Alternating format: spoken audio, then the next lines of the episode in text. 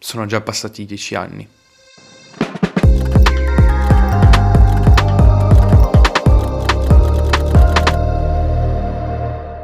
Dieci anni fa era una domenica, una classica, uggiosa, piovosa e nebbiosa domenica di fine ottobre. Al tempo facevo il primo anno di liceo linguistico e avevo compiuto da poco i 14 anni. Era una classica domenica perché la sveglia, ovvero i miei genitori, era suonata verso tipo le 10 e c'era la classica malinconia della domenica, l'ansia del giorno prima di ricominciare ad andare a scuola, cosa che mi ha accompagnato dalle scuole medie fino al giorno d'oggi. Era una classica domenica perché ci stavamo preparando per mangiare sotto dai nonni. E per prepararmi intendo che stavo giocando NBA 2K12 siccome ce l'avevo da appena un paio di settimane, dato che all'epoca i giochi si prenotavano e si andavano fisicamente a ritirare in negozio. C'era un motivo per cui non era una classica domenica. Perché la sveglia, per mio padre, era suonata molto prima delle 10, probabilmente verso le 6 e mezza barra 7. Sì, ma è domenica, cioè è l'unico giorno in cui riposa. Perché dovrebbe svegliarsi così presto? Il 23 ottobre del 2011 c'è il Gran Premio della Malesia a Sepang c'è il motomondiale. È la penultima gara della stagione, manca più solo il Gran Premio della Comunità Valenciana, anche se in realtà il campionato era già stato deciso. A Phillip Island, il turno prima, Casey aveva matematicamente vinto il titolo, ma mio padre importava poco. Lui la gara doveva guardare lo stesso perché, ovviamente, c'era il 46 giallo che ha fatto appassionare e sognare milioni di persone non solo in Italia ma in tutto il mondo. La stagione di Vale non era andata un granché. Era la sua prima stagione in Ducati e non si trovava proprio alla grande, infatti è solamente settimo in classifica. Davanti a lui, in graduatoria, c'è un altro italiano, un metro e ottanta d'uomo, e su quella moto sembrava molto goffo perché non deve essere facile avere 300 cavalli sotto il culo ed avere un centro di gravità così alto.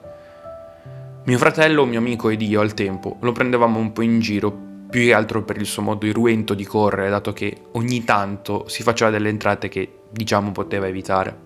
Aveva una testa piena di ricci. Nel 2008, con la Gilera Metis, era stato campione del mondo della 250, con quella livrea che dopo tutti quegli anni mi è ancora rimasta in testa. Adesso corre con il team Gresini, con cui l'anno prima aveva fatto il suo debutto nella classe regina. Un ragazzo come tanti, che però ce l'aveva fatta raggiungere la vetta del motociclismo mondiale. Stavo facendo del shoot around in 2K per imparare i nuovi comandi e semplicemente perché avevo voglia e mi andava. Erano più o meno le 11. Mio fratello e mio padre erano in sala e stavano seguendo gli avvenimenti di quella mattina. Mia madre stava facendo il classico su e giù, tra i panni da stendere e l'aiutare i miei nonni sotto a preparare il pranzo. Si affaccia verso camera mia per dirmi qualcosa e ricordo ancora quel momento. Si gira verso di me mentre stavo giocando e mi dice: Hai sentito che Simoncelli è finito sotto una moto e non sanno se sia vivo o morto? Cosa?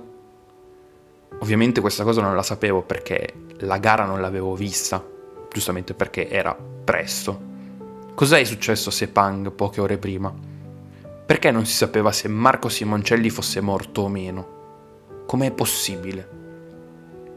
È la fine del secondo giro e Simoncelli sta facendo abbastanza fatica, ha perso diverse posizioni. Siamo alla curva 11, una destra che si stringe e si deve affrontare a marce basse. Marco è all'esterno ma gli si chiude il davanti e sta comunque continuando a dare gas. La moto vira in mezzo alla traiettoria e in quel momento sopraggiungono Texas Tornado, Colin Edwards su una Yamaha del team Tech 3 e Valentino Rossi. Non riescono a evitarlo, non possono evitarlo. Lo spazio di frenata è troppo ridotto. Lo centrano in pieno. Edwards cade con lui. Valentino la perde per un attimo ma rimane in piedi, continuando la sua corsa sull'erba. Una testa piena di ricci rimaneva, stesa sull'asfalto, senza casco perché l'impatto è stato così violento che semplicemente glielo ha sfilato. Quei ricci che tre anni prima, sulla stessa pista, erano al vento, mentre festeggiava senza casco la conquista del Mondiale 250. Bandiera rossa. Arrivano i soccorsi che però sono molto frettolosi. Non lo caricano bene sulla barella, ha la gamba sinistra che penzola mentre stanno correndo verso l'ambulanza e infatti i soccorritori si inciampano e cadono. Viene portato di corsa al centro medico e la gara viene annullata. Non vengono assegnati punti e per la Dorna quel Gran Premio viene cancellato dagli Albidoro. Ore 16.56, Greenwich Mean Time più 7, fuso orario di Kuala Lumpur. Ore 10.56, Greenwich Mean Time più 1, fuso orario di Roma. Al centro medico del circuito internazionale di Sepang viene dichiarato il decesso del pilota numero 58, Marco Simoncelli, in seguito ai traumi riportati durante l'incidente. La Dorna indice una breve conferenza stampa nella quale il direttore medico della Race Direction, Michele Maccagodena, visibilmente scosso dalla scomparsa di Marco, spiega che hanno provato a rianimarlo per ben 45 minuti senza successo. Vado giù dai miei nonni, c'era mio padre in sala che stava guardando il telefono. Mi avvicino e gli chiedo, ma quindi Simoncelli? Mi guarda con gli occhi lucidi e mi dice semplicemente che è morto. Facciamo un salto in avanti di 4 giorni. Giovedì 27 ottobre 2011. Si svolgono i funerali di Marco nella chiesa parrocchiale di Coriano, la città di più o meno 10.000 anime dove era nato e cresciuto. Durante quel giorno la popolazione di Coriano fisicamente raddoppia, perché 25.000 persone partecipano alle esequie che vengono trasmesse in diretta su Italia 1, che allora deteneva i diritti televisivi per il moto mondiale. A commentare, come fosse una qualsiasi gara, c'era Guido Meda. Me lo ricordo bene quel funerale perché ovviamente lo guardai anch'io. Non mi era mai capitato di assistere, direttamente o indirettamente, ad una cerimonia funebre e di avere gli occhi lucidi. Mi sforzavo, avevo gli occhi gonfi di lacrime. Non l'avevo mai conosciuto, ma era come se, prendendolo in giro bonariamente per la sua eruenza, un po' fosse diventato mio amico. Sembrava di essere lì, al suo funerale. L'unica altra occasione in cui provai questi sentimenti di disperazione e affranto per la morte di uno sportivo è capitata più di recente e molto probabilmente farò una puntata a parte a riguardo. La commozione e gli omaggi che seguirono la sua scomparsa furono veramente tanti. Tutti gli eventi sportivi sotto l'egida del CONI osservarono un minuto di silenzio, così come fece anche la Camera dei Deputati. Il Milan, la squadra di cui era tifoso, giocò quella partita di campionato con il Lecce, con il lutto al braccio. La settimana successiva, al Gran Premio d'India di Formula 1, molti piloti apposero sui loro caschi e sulle loro monoposto il numero 58. Sebastian Vettel, che vinse la gara, dedicò il suo successo a Marco e a Dan Weldon, che esattamente una settimana prima della scomparsa di Simoncelli morì in un incidente mentre si disputava la Las Vegas 300 al Las Vegas Motor Speedway in Nevada. Per il secondo anno di fila si vedeva un incidente fatale durante la stagione del motomondiale. Quell'occasione precedente in cui un vidi un pilota morire in pista l'avevo vissuta in un modo abbastanza simile, perché era sempre di domenica, ovviamente, come tutte le gare del moto mondiale. Però non era una domenica uggiosa, era il 5 settembre del 2010, praticamente era fine estate, e mangiavamo di nuovo sotto, dato che all'inizio di settembre c'è la festa patronale di Palazzolo, piccolo paese in cui vivo. C'era la tv accesa in sala dove mangiavamo, sintonizzata su Italia 1 perché c'era la gara della Moto 2. Al giro numero 11, verso il curvone, cioè verso la fine del giro Misano, c'è un incidente, un'altra dinamica molto simile a quello di Simoncelli. Shoya Tomizawa è seguito a ruota da Scott Redding e Alex De Angelis.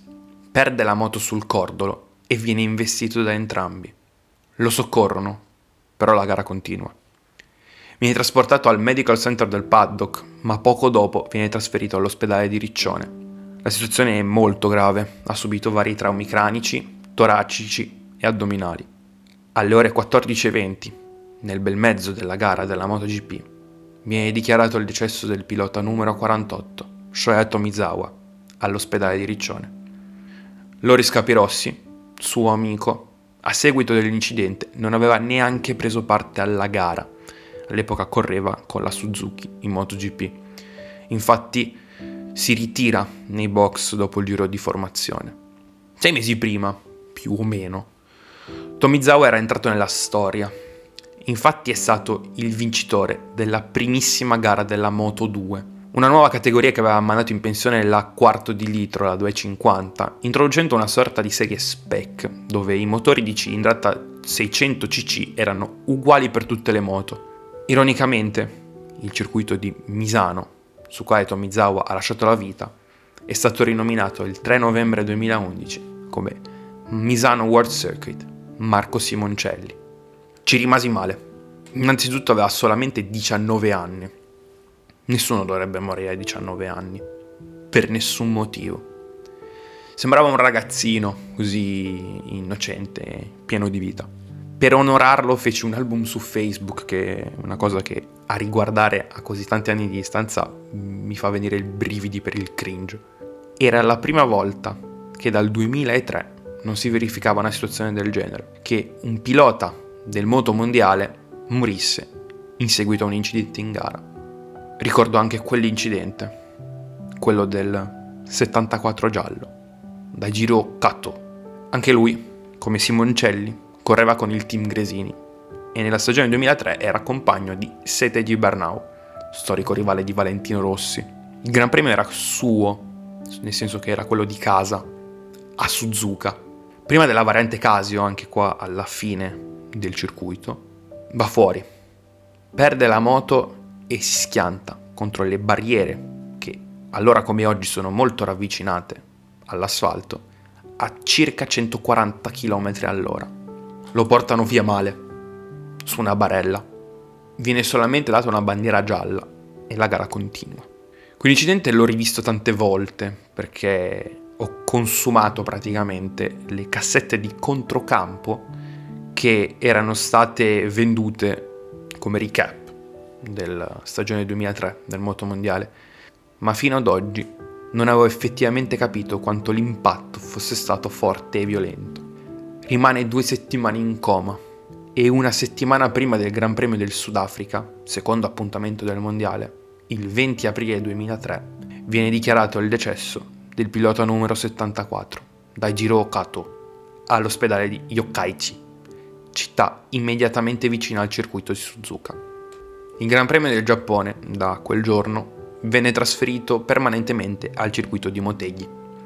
Nell'ospedale, dove è morto Kato 11 anni dopo, verrà ricoverato anche Jules Bianchi, l'ultima vittima di un incidente fatale nella storia della Formula 1 Facciamo un salto avanti di 13 anni dalla scomparsa di Kato.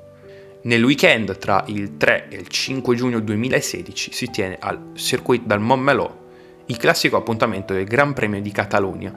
Le prove libere della Moto 2 saranno per sempre segnate da un incidente alla curva Europe Car, cioè la curva 12. Il pilota catalano Luis Salom, che correva per il team SAG, cade a grande velocità lascia la moto che finisce contro l'air fence e lui va nella stessa direzione della moto che praticamente gli cade addosso dopo aver rimbalzato contro la barriera. Viene portato d'urgenza all'Hospital General de Catalunya dove i medici cercano di intervenire per rimediare alle lesioni riportate.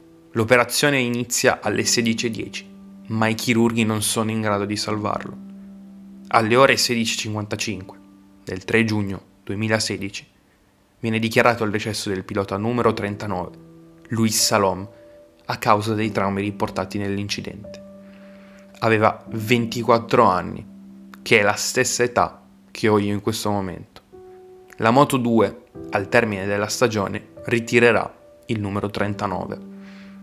A causa dell'incidente, la direzione gara decise che le gare che si sarebbero disputate durante quel weekend sarebbero state corse sul layout sul quale corre la Formula 1, che prevede alla curva 12 una curva lenta a destra per poi sbucare su una chicane, in modo da poter rallentare la corsa delle moto. Domenica 5 giugno, una volta terminate tutte le gare, viene rilasciata la telemetria dell'incidente. La sua velocità all'entrata di curva 12 era più lenta di 6 km/h rispetto al suo giro veloce come ha fatto a finire lanciato contro una barriera ad una velocità così alta se effettivamente non stava spingendo così tanto? Alla curva 12 frena 9 metri più in là rispetto al solito. Il problema è che pinza, cioè mette il freno, quando sta passando su un'irregolarità dell'asfalto, che è una cosa che era nota ai piloti, e non riuscendo più a controllare la moto, finisce contro le barriere dato che la via di fuga è abbastanza corta. La fatalità sta nel fatto che ci sia finito sotto, nel momento in cui questa ha centrato l'air fence ed è tornata a terra. Facciamo un passettino indietro rispetto alla nostra linea temporale e torniamo al 29 maggio di quest'anno. Sabato pomeriggio, siamo più o meno verso l'una e un quarto ed è in corso la seconda sessione di qualifiche della Moto 3. Siamo fuori Firenze, più precisamente a Scarperia, comune nel quale è situato l'autodromo del Mugello, uno dei circuiti più rinomati sia in Italia che nel panorama del motomondiale. È un circuito con un bel flow ed ha un paio di rettilinei lunghi. Per fare un buon tempo in qualifica è fondamentale beccare la scia di qualcuno, in modo che l'aria faccia meno resistenza. È fondamentale per la MotoGP, con moto da 200 cavalli che fanno una massima di 350 all'ora. Figurarsi per le Moto 3, che hanno un motore da 250 cm3 e che di massima fanno a malapena i 250-260. La sessione sarebbe finita perché è già stata data la bandiera a scacchi, ma alcuni piloti stanno compiendo l'ultimo giro lanciato disponibile per migliorare i tempi. Tra questi ci sono il 19enne svizzero Jason Dupasquier del team Bruxelles GP e il giapponese Ayumi Sasaki che corre per il team Red Bull KTM Ayo. Dupasquier sta prendendo la scia di altri due piloti, mentre Sasaki la sta prendendo allo svizzero. Siamo all'arrabbiata 2, una curva a destra di media velocità e lunghezza che con queste moto viene affrontata a gas pieno. Dupasquier e Sasaki sono vicinissimi, con quest'ultimo che per ora in classifica si trova decimo, proprio davanti allo svizzero. Dupasquier va largo, oltre il cordolo, sull'asfalto dipinto di verde che ha meno grip dell'asfalto normale. Il posteriore gli va via e scivola, va giù. Ayumi Sasaki è vicino, troppo vicino. Infatti non lo evita e lo centra a circa 160 km all'ora. Bandiera rossa. La sessione termina anche perché era già stata data la bandiera a scacchi. Entrambi i piloti sono a terra. Sasaki ha fatto un volo di una decina di metri ed è a terra, visibilmente dolorante. Dupasquier è immobile, in mezzo alla pista. Ci vogliono 45 minuti prima che un'eliambulanza lo trasporti d'urgenza all'ospedale universitario Careggi di Firenze, che dista una trentina di chilometri dal circuito. Le condizioni sono disperate, come è normale che siano dato che è stato colpito al torace da una moto a 160 km all'ora. Il bollettino dice che le condizioni sono critiche e Jason sta lottando tra la vita e la morte. Tutti nel paddock ormai si sono resi conto della gravità della situazione. A Firenze lo sottopongono ad un intervento di chirurgia toracica per limitare il danno vascolare. Lo attaccano alle macchine e la sua famiglia e i suoi amici lo raggiungono lì. Non ci sono più sue notizie durante tutta la giornata di sabato, ma arrivano nella mattinata di domenica 30 maggio, al termine della gara della Moto 3. Infatti quella mattina lo staccano dalle macchine intorno a mezzogiorno e dichiarano il decesso del pilota numero 50 Jason Dupasquier. La causa della morte è morte cerebrale. I piloti, alla notizia, si dividono. C'è chi non vorrebbe correre come Pecco Bagnai e Danilo Petrucci. La Dorna, ovviamente, opta per il proseguimento dell'attività. Molto probabilmente, e questa è una mia teoria, Jason Dupasquier è morto all'arrabbiata 2, sul colpo. Perché non dichiarare il decesso subito? per un motivo molto semplice che riguarda il codice penale italiano. Questo però ve lo spiegherò in un'altra puntata nella quale parlerò in parte di un caso molto più noto. Non è l'ultimo lutto di quest'anno nel mondo del motociclismo. 25 settembre 2021 è sabato pomeriggio. Io mi trovo a Cerrina Monferrato. È la mia seconda settimana come inviato esterno di Sprint e Sport e mi sto guardando una goleada senza senso sul quale dovrò pure scrivere un articolo. 2000 km a ovest, a Jerez de la Frontera, in Andalusia, in Spagna, sta svolgendo il weekend del WSBK, il mondiale Superbike. Gara 1, categoria Super Sport 300. È appena iniziato il quartultimo giro. Alla curva 1 va giù Dean Berta Vignales. Se seguite il motomondiale e questo cognome vi suona familiare, è perché è il cugino primo di Maverick, figlio del fratello di suo padre. Non ho visto l'incidente anche perché le immagini in rete non, non ci sono, sono solo disponibili a pagamento. A quanto pare, dopo la sua scivolata, viene travolto da altri piloti che stavano sopraggiungendo.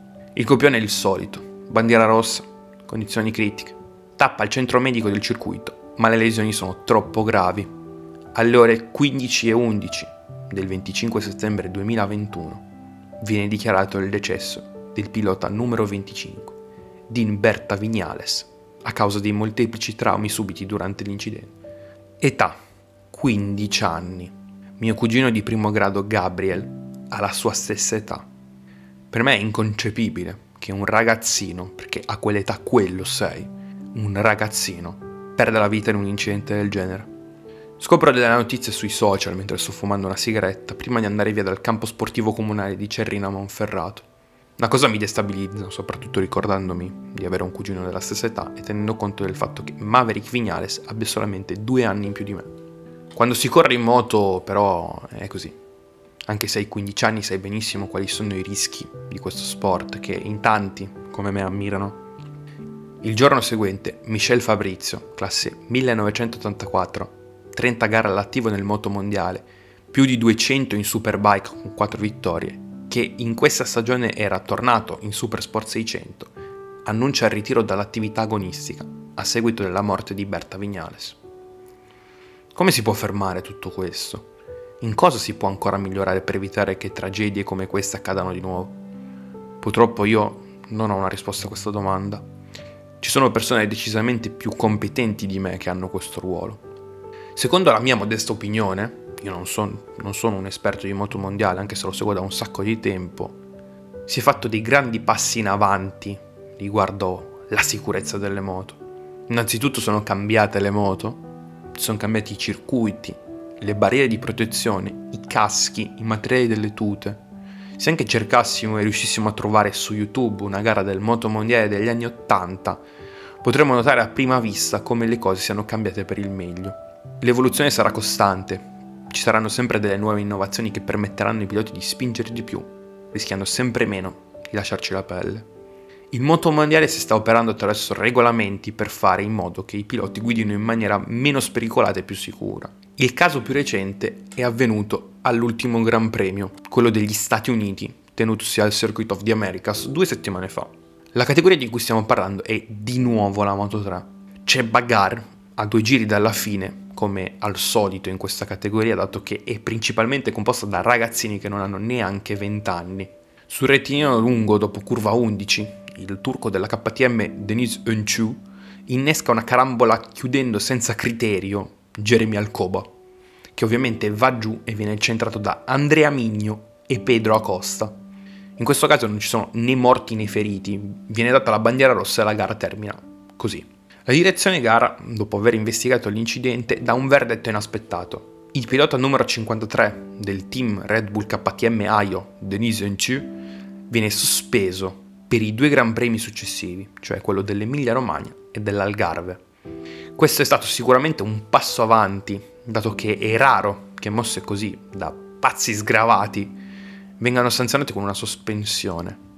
Un passo in avanti in un mondo in cui sempre meno ragazzini rischieranno di morire e di ricordarci che questo è uno sport meraviglioso, anche senza il rischio di cadere e non rialzarsi mai più.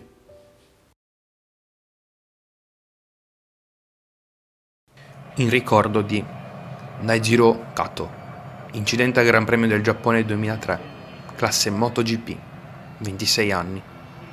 Shoya Tomizawa, incidente al Gran Premio di San Marino 2010, classe Moto 2, 19 anni. Marco Simoncelli, incidente al Gran Premio della Malesia, classe MotoGP, 24 anni. Andrea Antonelli, incidente al Moscow Raceway, World Superbike, classe Supersport 600, Sichovo, rayon di Volokhalamsk, Russia, 21 luglio 2013. 25 anni. Luis Salom, incidente alle prove libere del Gran Premio di Catalogna 2016, classe Moto 2, 24 anni. Andreas Perez, incidente in gara al Circuit de Montmeló, Catalogna, CEV, classe Moto 3, 11 giugno 2018, 14 anni. Afrizza Munandar, incidente in gara al circuito internazionale di Sepang, Idemitsu Asian Talent Cup, 2 novembre 2019, 20 anni. Jason Dupasquier, incidente alle qualifiche del Gran Premio d'Italia 2021, classe Moto 3, 19 anni. Ugo Millan, incidente in gara a Motorland Aragon, CEV European Talent Cup, 25 luglio 2021, 14 anni. Dean Berta Vignales, incidente in gara al Circuit de Jerez de la Frontera, Supersport 300, 25 settembre 2021, 15 anni. Termina così la seconda puntata di Coffee Sports Stories, la seconda rubrica del podcast Game Coffee dopo Motorhome. Ho deciso di fare questa puntata in occasione del decennale della scomparsa di Marco Simoncelli, cosa che, come potete intuire, a suo tempo mi colpì molto. Seguo il motomondiale da quando sono piccolo, a causa di mio padre, e uno dei miei primi ricordi è stato appunto l'incidente di Daijiro Kato, che ho visto un centinaio di volte consumando le cassette della stagione del 2003 del motomondiale che si trovavano all'epoca in edicola con controcampo, come dicevo prima. È uno sport che seguo in un modo non troppo costante, che però mi ha sempre appassionato e mi sembrava giusto rendere omaggio a questi piloti che hanno perso la vita soprattutto per il fatto che l'ultimo episodio, cioè quello di, del cugino di, di Maverick Vignales, è molto fresco e fin troppo recente. La prossima puntata sarà una puntata particolare su quale avrò un bel po' da lavorare effettivamente e spero di riuscire a fare tutto entro le prossime due, tre settimane. Dai. Mi raccomando, in descrizione trovate il link tree, seguite Game Coffee su tutti i social. Grazie mille per l'ascolto e ci sentiamo alla prossima.